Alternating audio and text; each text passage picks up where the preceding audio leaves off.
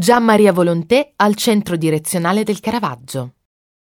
Nel film Indagine su un cittadino al di sopra di ogni sospetto, pellicola del 1970 vincitrice di un premio Oscar come miglior film straniero, Gian Maria Volonté è un discutibile commissario, capo della sezione omicidi, che indaga su un delitto a sfondo sessuale. La questura nella quale lavora è ambientata nel centro direzionale del Caravaggio, in via del Giorgione, che l'anno successivo verrà utilizzata anche come ospedale per il set di Giornata Nera per l'Ariete. All'epoca del film di Petri, questi edifici erano di proprietà dell'Istituto Romano dei Beni Stabili. Oggi invece sono sede di numerosi uffici.